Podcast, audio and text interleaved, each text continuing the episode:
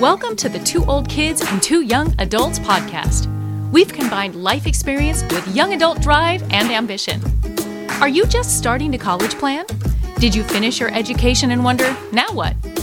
Join us in this lively discussion about the topics you need to know to create the next stage of your life's dreams, careers, finances, education, and more.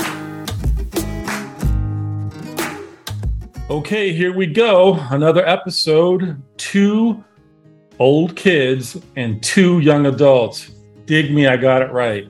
Um, so here we are. If you have not heard this show before, it's the opportunity for a couple of older people who want to be kids to talk about what kids and young adults want to talk about, which is what's happening in the real world. We go from different topics where it could be admissions, it could be financial aid. Last week we talked to uh, a PhD uh, English guy who taught college English and helps people write essays. And now we're swinging right back around and we're going to talk about career planning. So um, I always look for interesting people to tell interesting stories about the work they do. So I thought we would have on a dear friend, Ivana Cummins, this evening. And we're going to talk about an interesting topic. And I've been like keeping this away from my two young adults because I kind of want them to get blown away by what you do, Ivana.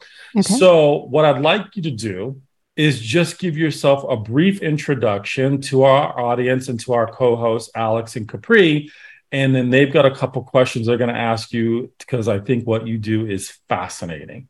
So, Ivana, tell them about yourself.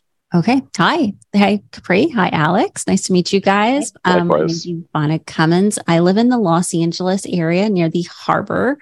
Um, and I have been working at the docks for over 15 years. Um, I think I'm going on 18 here soon. And I, um, I, I do many different jobs down there. And I can't wait to get some questions from you guys about what exactly it is that we do. We're known as longshoremen here locally in town and in the surrounding area. Um, I think our technical work title is stevedore. So if you need to look it up, or if you live in another part of the country, or um, that's usually the the name that this profession goes by. And I am looking forward to answering a lot of questions from you guys. Cool. Capri, take it away. Okay, so starting us off nice and easy. Um, would you like to elaborate a little bit more on what a longshoreman is and also tell us about the Pacific Maritime Association?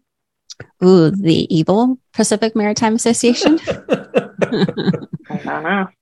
So we are currently uh, we are currently in, in a contract negotiation with um, I'm going to refer to them as PMA because that's just a lot shorter than Pacific Maritime Association.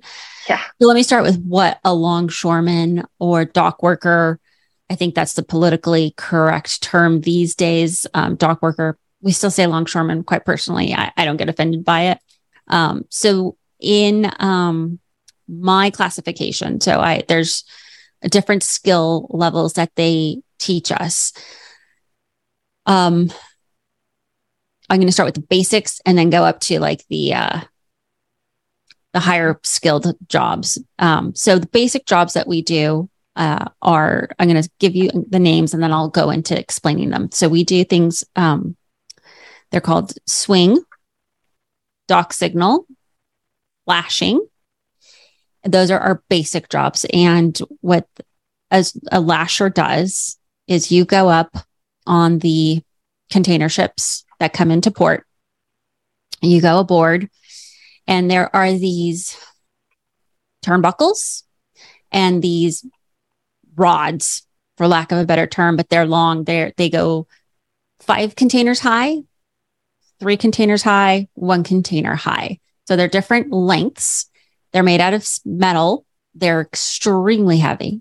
And what lashing is, is either you put those rods up on the container and connect it to the turnbuckle or you're taking them down. So you're taking the, unbuckling the turnbuckle and bringing down those uh, lashing, they're called lashing bars so that um, the, the containers can either come, come off the ship or if the ship is getting ready to set sail, you, you lash it down so that those containers can have a better chance of surviving if they hit rough seas, if they go through a storm.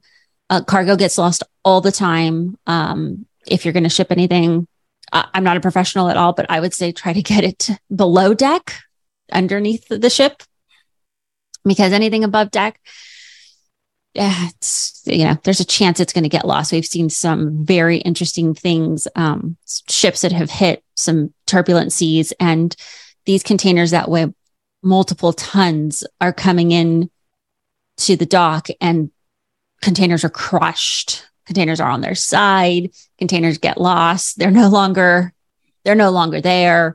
It's it can be a very um, dangerous situation to get that cargo offloaded the lashing bars help to keep the cargo where it needs to be.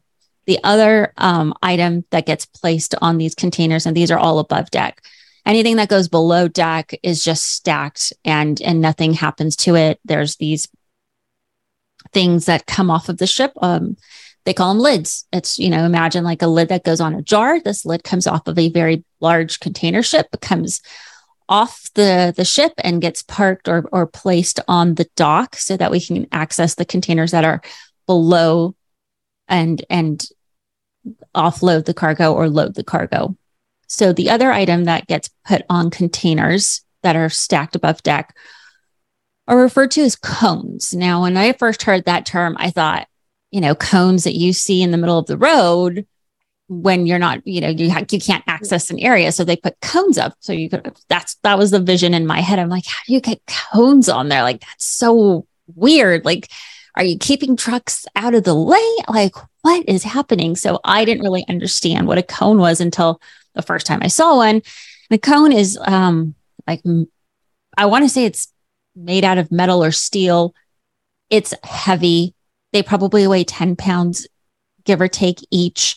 And it's like a locking device that gets put on the container. When you see a container going down the highway, usually it's attached to a chassis. So it's locked in these little holes that are on each corner. Well, we put what we call cones in those little holes. So as they get stacked on top of the containers, they lock into place. Mm-hmm. So those cones and the lashing bars that we put on there help keep the, the containers from moving when it goes off to sea. The other job that's a basic job in at this bottom, let's call it the bottom tier skill level is dock signal and um, dock signal, dock signal and dock aloft. There's two. One works in the terminal with like the truckers, and the other one works ship side. So dock signal works ship side. You control all of the um, the trucks, which I'll get to next that are coming up next to the ship to actually receive the cargo. So a container picks up the, I'm sorry, a crane picks up the container, takes it off the ship, puts it on um, a semi tractor that it either is attached to a chassis or attached to a, a trailer of some kind to actually move the container through the terminal. That person is in charge underneath the crane. They are in charge of traffic. They, they are in communication with the crane operator a lot is reliant on that individual to make sure everybody stays safe. Dock loft is in the other part of the terminal that is not shipside. It's either working with the train or working with the outside truckers and safely making sure the containers land on a chassis and then leave the terminal. Second level job. Sorry, this is a long.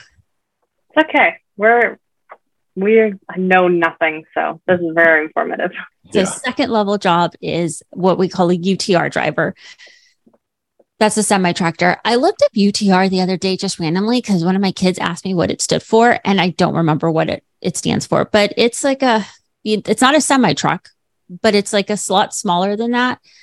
And we, um, as I just mentioned, we attach that to a chassis or some kind of trailer to move the the containers around in the terminal. That's the second level job. Third level job that I'm trained for is clerk.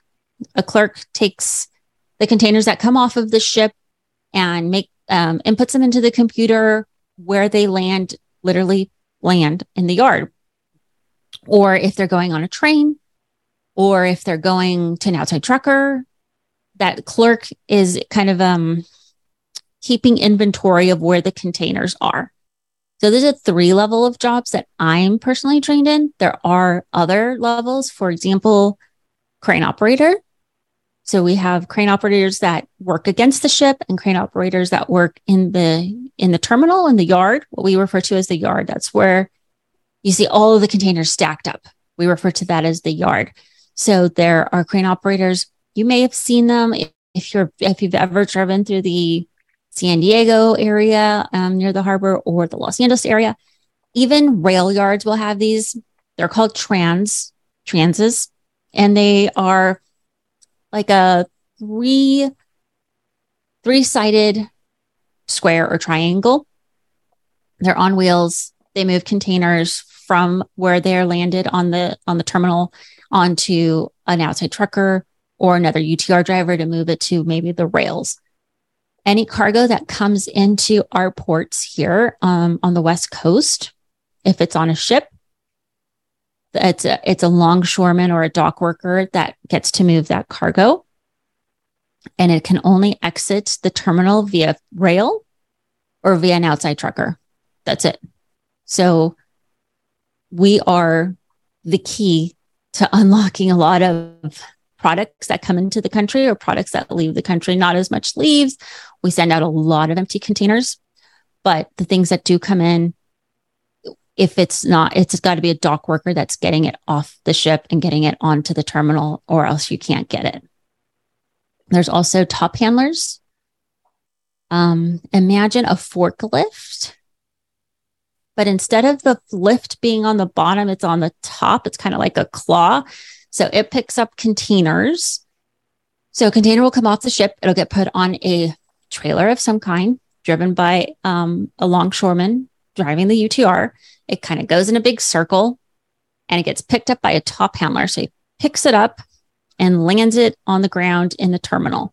From there, an outside trucker can come and pick it up, or another u- union worker who's driving a top, who's operating a top handler will come pick up that container again, put it on the back of a trailer again that's being driven by a union member, and take it to the rail yard where it will then get picked up by another top handler and get put on a rail cart. At that point, it's no longer it can it can leave the terminal and we are no longer kind of in control of it.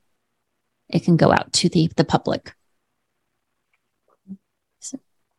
When you say um outside trucker, what is like what does that refer to? Just like any trucking company or Yes. Uh, well, I'm not 100% sure if you have to have like clearance of some kind from to be a trucking company that can actually come into a terminal to pick things up. Many trucking companies, like so, when you work as a clerk, you get familiar. Um, there are new, num- a number of trucking companies that come in. Those outside truckers also have to be cleared by Homeland Security. They have to have a TWIC card, so you have to go through a certain amount of background checks for you to actually be able to come onto the terminal to be able to pick up the the cargo. And is that just like safety to make sure it doesn't get like stolen or like whatnot? That was enacted after 9-11. We all had to go through background checks and get a TWIC card. Um, it's it's just a homeland security clearance thing um, that happened after 9-11. Then just a, a quick question on my end. So I know you mentioned keeping track of all the containers that get offloaded on the ships. If these are the ships I'm thinking of, there's so many containers on those. So how do you keep track of all those different containers? Do you do it manually? Do you walk around and then put it into a system, or like what does that process look like in terms of keeping track of all those containers? So these days, it's um, there's a fair amount of computers assistance that goes into it. And that's actually part of, uh, well, the major issue right now with the contract negotiation, as I understand it, is that they want to automate a lot of things. If they automate, mm. they have the ro- we call them the robots. I don't know what the proper term is for that. The robots come in, they can do our jobs. But to keep track of the containers, there's a lot of cameras mm. on the cranes, a lot of cameras in the terminal. Um, uh, the cameras will catch the container number so as that container comes off the ship, camera catches the number. It gets inputted um, sometimes manually, sometimes automatically into that specific terminal's database of, ter- of, of containers that they've received. There's um, a manifest as well that gets sent with the ships that the um, terminals have control over so they know these we have called 4,000 containers, and each of them has its own identification number, kind of like we have a driver's license with a driver's license mm. number, or our cars have license plates. Each container has an identification number. It is visible um, on all sides but the bottom. Usually, it's you can see it from the top. So the crane operator, if he is loading or offloading, he can see that container number because it's um, not embedded, but it is imprinted on the top and on each side of the container so that you can get a clear view of it. They also sometimes man sometimes things get lost, just like anything else, right? You, sometimes you forget where you put your keys. When that happens, they usually have to do some research, figure out which ship it was. And uh, so any at any given time, depending on the size of the ship, you could have four to six, seven, depend again, depending on the size of the ship, c- cranes working it. So each crane has seven to 10 UTR drivers driving underneath the crane to get containers consistently because the key is is speed. You want to get mm. the cargo offloaded as fast as possible onto the terminal so that it can get then to its final destination and things can get on the shelves and people can buy stuff, right? That's the big the big picture that we're all looking for here. We, we all want to move stuff. We want to move cargo. We want to sell goods. So sometimes what happens is they have to go back and look like, okay, it was supposed to be in this bay. That crane was offloading. So those drivers were going to this particular part of the yard. Who else was working on that part of the yard? Could it have gotten picked up by the, the rail team that was working in that area as well? That and they literally have to send somebody out to look for it. So that does happen on occasion. You try not to have it happen that often because it's very time consuming and somebody yeah. if you can't find your container, you can't get it out of the yard, you can't get your stuff on the shelf, it's an issue. Yeah. But that does not happen as often as it used to. Yeah, especially through all that technology and like with the cameras and all those identification numbers that exactly. makes complete sense. And so, is there like certain cameras, like, okay, this is camera in like zone one, that's how we know that this container is there? Or do you just have to like kind of eyeball and be like, okay, it's in this part of the container yard? Or how do you identify like which part of it it's in? So if you know where what part of the ship the container came off of, let's say for example, they, oh. they knew that it was on a bay that was the forward end. So you can have cameras that were on that part of the the ship during that day. We think it came off on this day because the, the port works almost 24 hours a day. The technically it is open 24 hours a day. So you have a day shift and a night shift. Mm-hmm. You have a hoot shift. Um, so you have to kind of estimate when did do, when do we think it came off? If it was actually in that bay. You go back to your cameras, you look through your cameras, you can find if that container actually did come off because it, it does occur that you you're telling me that container was here, but it never came off the ship. Mm-hmm. So they they can via via their videos and cameras that they have that are all over the terminals these days. They can pretty easily locate the the cargo these this time. But initially, when I started working there, that that was not the case. There were not a lot of cameras, and so things would get lost and not get found until the, a stack was getting loaded, let's say, to the rails or to the ship, and there's a container that's not on the paperwork. And that's the other thing we have. We do have paperwork that, again, is sent to us when the ship is loaded. The planners here at in port plan accordingly. They know we have these containers are already landed. These containers have to get moved. These containers are going to go to San Francisco. So a ship might come in and it's a what we call a partial only part part of it will get um, dis- discharged or offloaded, and only part of it will get reloaded. And that part's going like back up north or perhaps south to San Diego. It just depends. I hope I so, question. Yeah, definitely. So I'm guessing it was a lot more common back then, like, you know, a few years ago before you got cameras to lose it, lose everything. Yes. And there's a lot less common now, it sounds like. It is a lot less common, fortunately. That whole process is really, really interesting. Thank you. Yes, of course. We also right. um, move move vehicles, so we offload cars too. So let's say, like for example, Los Angeles is contracted with Mercedes, Toyota, Toyota slash Lexus, Nissan slash Infiniti. So that cargo that comes in gets l- literally driven off the ship. And it sounds fun the first time around. But by the time you've moved the 20th car for the day, you're like, I don't know what kind of car I'm in. I don't know what color it is. I just want to go home. You'd be driving a Prius or a Lamborghini, but you're just It like, doesn't matter. I matter. want to get out of here. It doesn't. It, is it moving and and does it mean I'm one car closer to going home? Yes, that's what that matters. Um, how long does it typically take to unload a ship? Oh, that's a good question. It varies. So we have a few Okay. terminals here that are um, somewhat automated. Um, there's a dock called LBCT. It's completely automated. Those ships take like twice, last time I checked, about twice as long to offload as a ship that is being worked exclusively by dock workers. On average, it depends. Um, five days is definitely a, a good number that it'll take to offload, you know, four to Oh. 5,000 containers and reload wow. because we're offloading and then we're reloading at the same time sometimes. So, and and it's the size of the ship. It could take longer, um, depending on the workforce, how many people are are showing up to work. Because, um, so the level I was at for a very long time was called casual. I was only obligated to work one day every six months. Then there's the next level, which is an an ID, an identified worker they're obligated to work 70% of the time. And then there's the next level, which is um, they're referred to as A books here. They only have to work about a day a month.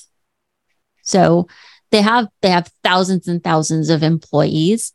You kind of in that regard, when there is work, you set your own schedule. And I say when there is work because work definitely slows down depending on what's happening with the economy hmm or Chinese Chinese New Year, like Chinese New Year's slow. You may not work for like at, at the level I was at for a very long time as casual. We wouldn't work for maybe a month because it takes a ship approximately two to three weeks to get here from China. Mm-hmm. So when Chinese New Year's hit hits, you go t- about 10 to 12 days with nothing getting loaded. And then it's another three week, two to three weeks for the ship to get here. So it's it's a solid month of a very slow period of time. But to answer your question, on average, five to seven days to offload a ship with longshoremen. That I don't know what time frame I was expecting exactly, but that is a lot longer than anything I thought was possible. Yeah, I was not expecting five days. Yeah. Something a little bit shorter than that. But it makes sense when there's like 5,000 containers. Yes. And then the ships that are are at the automated dock can take 10 days. Be- You know, you got robots working it. Um, it's a little slower. There's um just a, a- you know, not things that go wrong so much. Um, but the, the it's just a, a slower pace than when the longshoremen work are driving the containers underneath the c- crane operators picking it up, putting it on. It's more co- a constant flow. Mm-hmm. Whereas with the robots, it's a, it's a slower pace. It's that's it's kind of the only way I can describe it. Wow, The, the auto ships do do go much faster. So an auto ship might get done in a day. We might take two to three thousand cars off in a day. Wow. That's a, A lot, of cars. driving. It's a lot That's of cars. crazy. Yes. So, Yvonne, I've got a few questions. Um, you talked about um, shifts, and I would imagine when you're the new kid on the block, you kind of take what you can get. Yes. But I would I would imagine that also provides an opportunity if you're going to a local college to you can kind of wrap that schedule around school and um and your and your responsibilities in the classroom. Do you find that there are a number of people there um that are working there but are also doing other things like getting an education or maybe doing some other work while their number gets called for them to move up in the quote unquote work food chain? Yes, there are many people who do multiple, um, multiple, sometimes multiple jobs. Sometimes you, you have people who are like, no, I really want to focus on this. So I just, I drive Uber on the side. Um, you have your construction workers. You have your people who work at an office. I was going to, I would work when things were really busy, I would literally go to my law firm job during the day, leave there at four, drive over to the dispatch hall by 4:30, still in my law firm work clothes and heels, get in line, pick up a job, change in the bathroom there at the at the dispatch hall, drive out to the terminal, work, get some dinner, go back to work, go to sleep at get home at like two, three o'clock in the morning, get a few hours sleep, and be back at the law firm at eight o'clock in the morning. Wow. So I, Wow. I did that for wh- when it was when I first got in, and and it was really busy. It was like really busy. So that was something I could literally do every day. But then there's really slow times when like when the economy crashed. I think it was what 2008, 2000. Mm-hmm. There was no work, none. Like ships were coming in, but only like the higher tier people were actually working. So you had to rely on whatever other gig or hustle you had going on at the time. Like maybe you you went people went back to what they were doing before they started doing the the longshore, the casual, what we call casual level work, because they were not able to make ends meet. Now, interestingly enough, if you only work, I think it's two days, uh, or you go like a full week without working, for whatever reason, there wasn't any work at you at this level, at the level I was at for 15 years, you can collect unemployment. That was kind of neat. So when it was slow, I was like, well, I'm going to go travel. I can collect unemployment. Might as well. Work. So I was able to do that. That was that was great. And then I came back and I was like, all right, I gotta. Me personally, I was like, I want to do some things, so I'm going to go back to a law firm job full time because I had actually stopped for a while because working day and night like was really hard. I did it for a Mhm. month and I was like, I, I can't do this. I got to pick one or the other. So I went with the longshore for a while until it slowed down. And then when it slowed down, I was like, well, I, I got this, I, I got this law firm thing. So I know how to do it. I know how to be a secretary there. I can, I can go back to that at any time. So that's what I ultimately chose to do. Um, there are plenty of people who do school, especially now where it's online. So much of it is online. You can do it at your own pace, or you can, you know, join via Zoom. Plenty of people are doing the school and working the the longshore stuff because they can. Um, when you get to an identified worker, it's a little harder because you do have to work the 70% of the time and they do hold you accountable for that. They they really were lenient during the COVID times, like the lockdown times that you they had a, a lot of leniency there. However, because um of the the back we had a backlog. I don't know any other way to put it. Like the ships were parked out here. They really started to ask the the longshoremen to like please like, you, like we need you guys to work. So they started to enforce the 70% rule. So they had to get there. If you, if you don't meet your 70%, there are penalties um, with regards to how long you have to stay as, as an identified worker. And when you get to become what's called the A book, um, they, I don't know specifically what they were doing, but I know that there were some, some issues. If you didn't meet your 70% quota, you got penalized um, with your ability to, to elevate. When you say the uh, 70% quota, like you have to work 70% of the time, is that 70% like the days out of the year, or what exactly does that number mean? So that's a great question. 70% of the quarter. And Okay. um, it's only Monday through Friday. So you're like, because the docks are open uh, seven days a week, almost 24 hours a day. It's, it's Monday through Friday, 70% of 40 hours. Gotcha. Okay. Interesting. Good to know.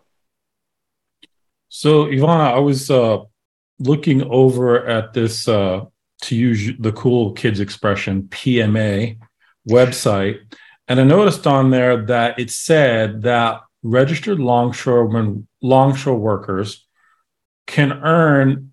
Well, I'm going to read it exactly because I copied and pasted. It was so significant. It caught my, it took my breath away, actually.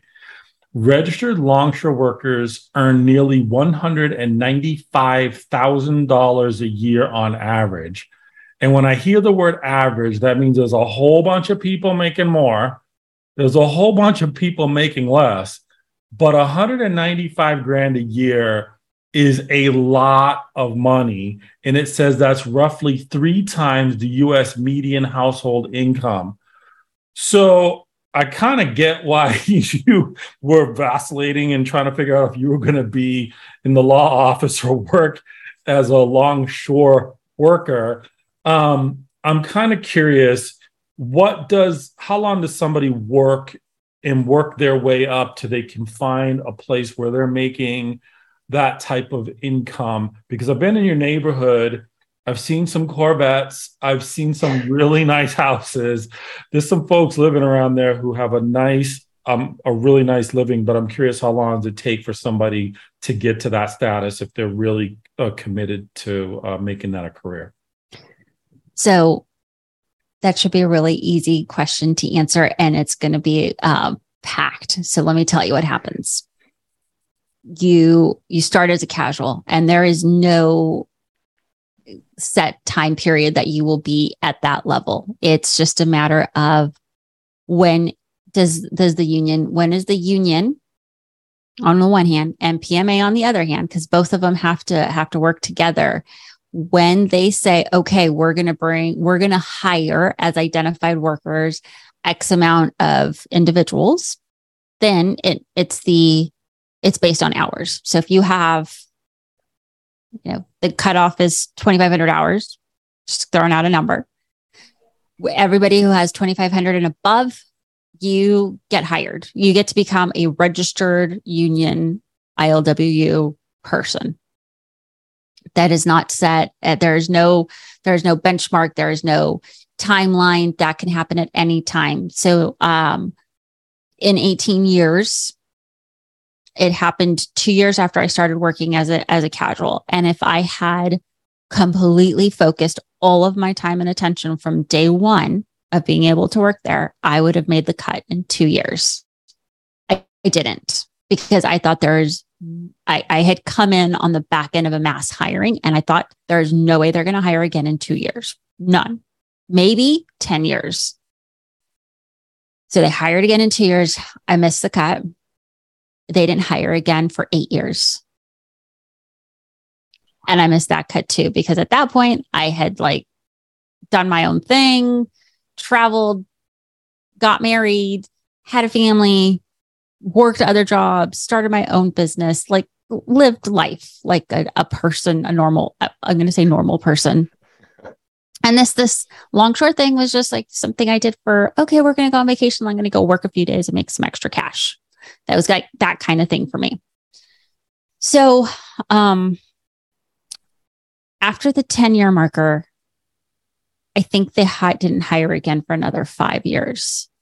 So there is no knowing when they're actually going to do it again, when they're going to hire again. Now they've been on a mass hiring in the last year, less than a year and a half. They have hired 1,600 people to become registered, identified longshore workers. Now they are still bringing in hundreds and hundreds of casual, what we call casuals, so that the lower tier kids, people, you have to, and that's a, a lottery process. There is no application you can fill out to just do it. So what happens is they're going to hire, they're going to hire casuals, is what they say and you send in a postcard to a designated address. You get thrown, your postcard gets thrown in a bucket, a very large bucket. When I did the process, I think there were like 200,000 postcards that went in. Wow. I was picked number 54 out of, uh, so out of the 200,000, they picked, I think, I don't know if it was 10,000 at the time or 20,000. So I I got picked out of that. And then out of that, I was number 54. If I had really focused, things would have been different. I didn't. That's okay. I'm okay with it. So, um, the, the money though, this is what happens. Once you become a registered union person, you can do what they call double back. Probably one of the only um, industries you hear that term. A double double back or double backing means that you pick up a shift let's say tomorrow morning, 8 a.m., 7, 7 a.m., you go to the dispatch hall, you pick up a shift, you work your shift. You, you may work. This is the other thing about longshoring, like that swing job I mentioned earlier, where you put the cones on or that dock signal. That job, because of the way it's been negotiated, and it can change at any time, that the dock signal works three hours and you get paid for eight. And a swing person normally works four hours, gets paid for eight. That can change at any time. This this contract negotiation could go bad and we can be working 8-hour shifts all over again, which is what we were doing when I first started working as a casual. We were under what we call under the hook, under the crane, 8 hours on your feet, working hard, making sure you don't get hit by by somebody driving stupidly with a UTR. It's a dangerous job. Like don't I don't want any of this to sound like it's fluff and fun and mm-hmm. unicorns and rainbows because it's totally not. It is it can be very dangerous. You have to be on your toes at all times. But let's say somebody goes to the to the dispatch hall, they get pick up a job, they work their shift, whatever it might be. They might drive a UTR and they're working, you know, 6 to 8 hours that day. They go back to the dispatch hall for the night side and they pick up another shift and they work another six, eight.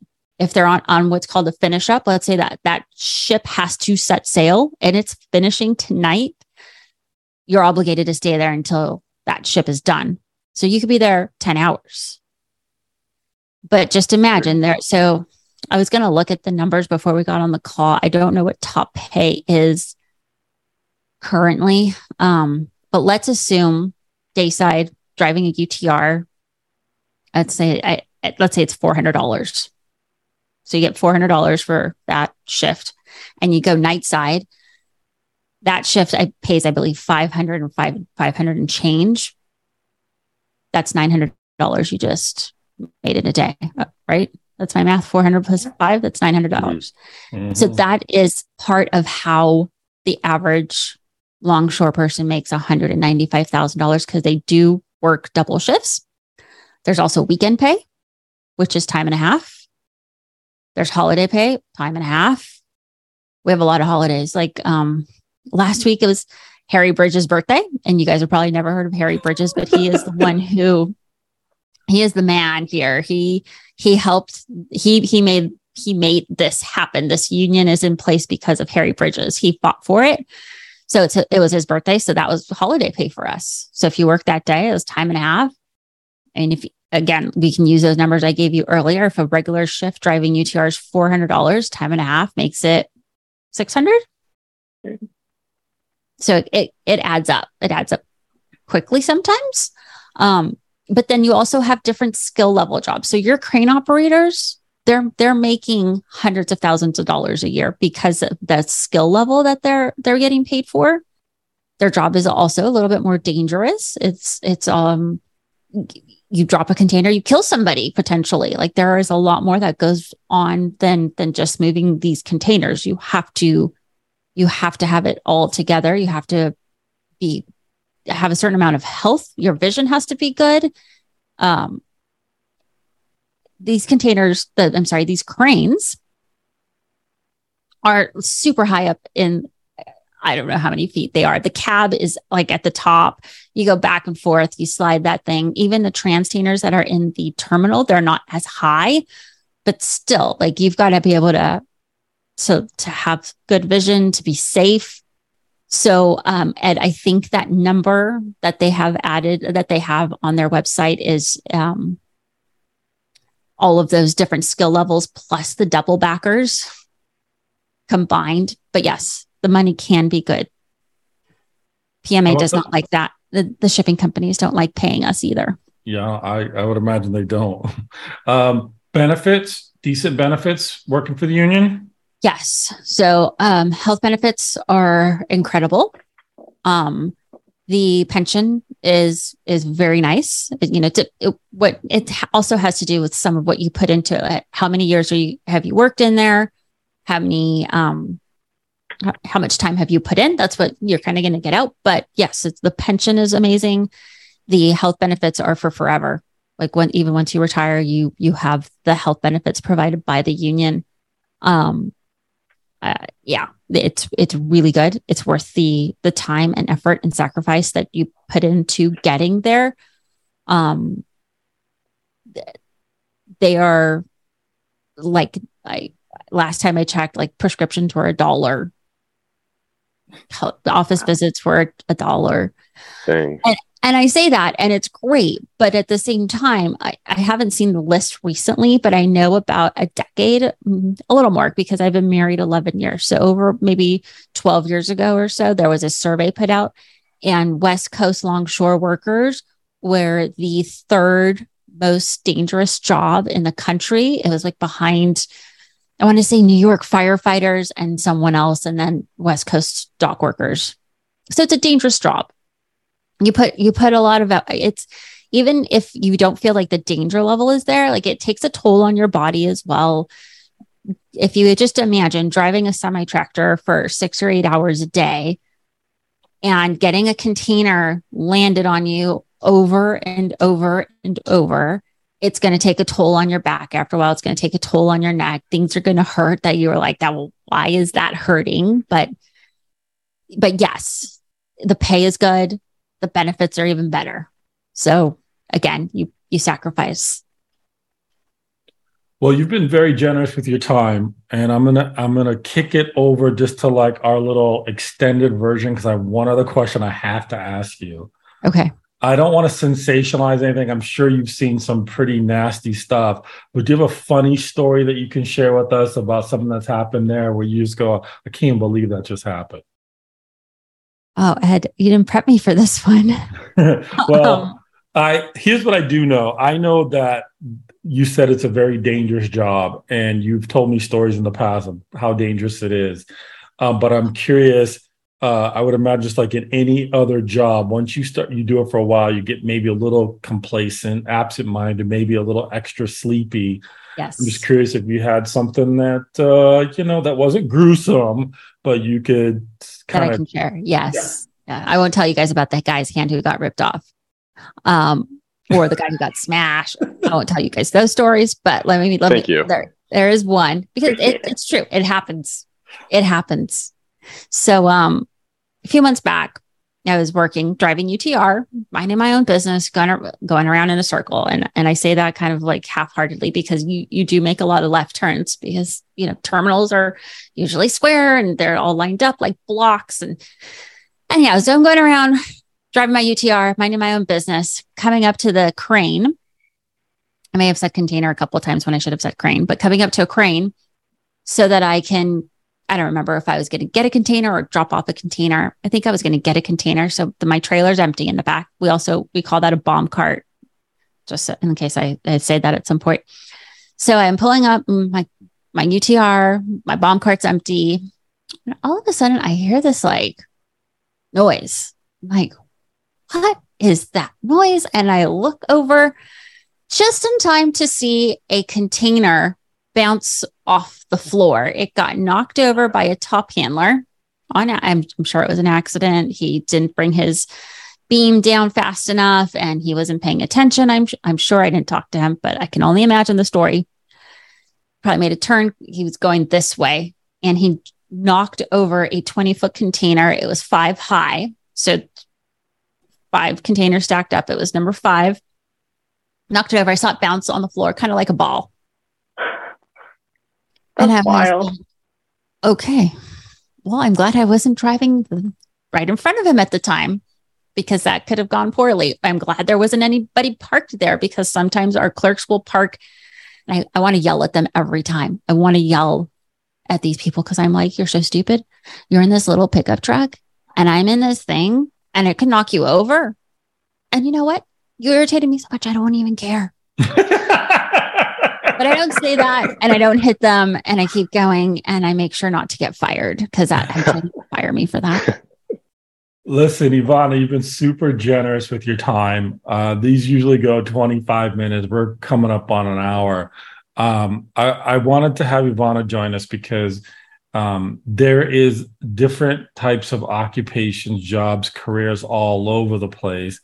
And frankly, I just think you're a badass for doing what you do.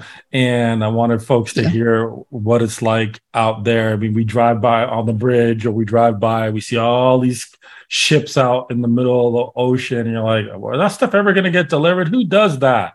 Right. And now we know somebody who does it. So thanks for sharing that with us. Um, it's not my turn to wrap. I introduced, so I'm going to kick it over to my co-host Capri. She's going to wrap for us this evening. Capri, get us out of here. I got pranked. I thought I was going to close next week, but I got you. All right. So, um, thank you again, Ivana, for sharing us, sharing with us a little bit more about what you do. Super interesting. I personally learned so much because, like I said, like I, I learned that all the time. Every time I'm like over the Coronado Bridge and I see the yards, I'm like, oh, huh, um, that was super informative. And if you, for our listeners, if you want to come back for some more, this is the Two Old Kids and Two Young Adults podcast. And if you like it, you can subscribe to our channel, our YouTube channel, and make sure to listen, keep listening. Thanks. Appreciate great. it. it Good job, Capri. You're getting better and better every single week that you have to do it. That I get shocked into doing. Make sure and subscribe to this show so you don't miss the next episode of Two Old Kids and Two Young Adults podcast.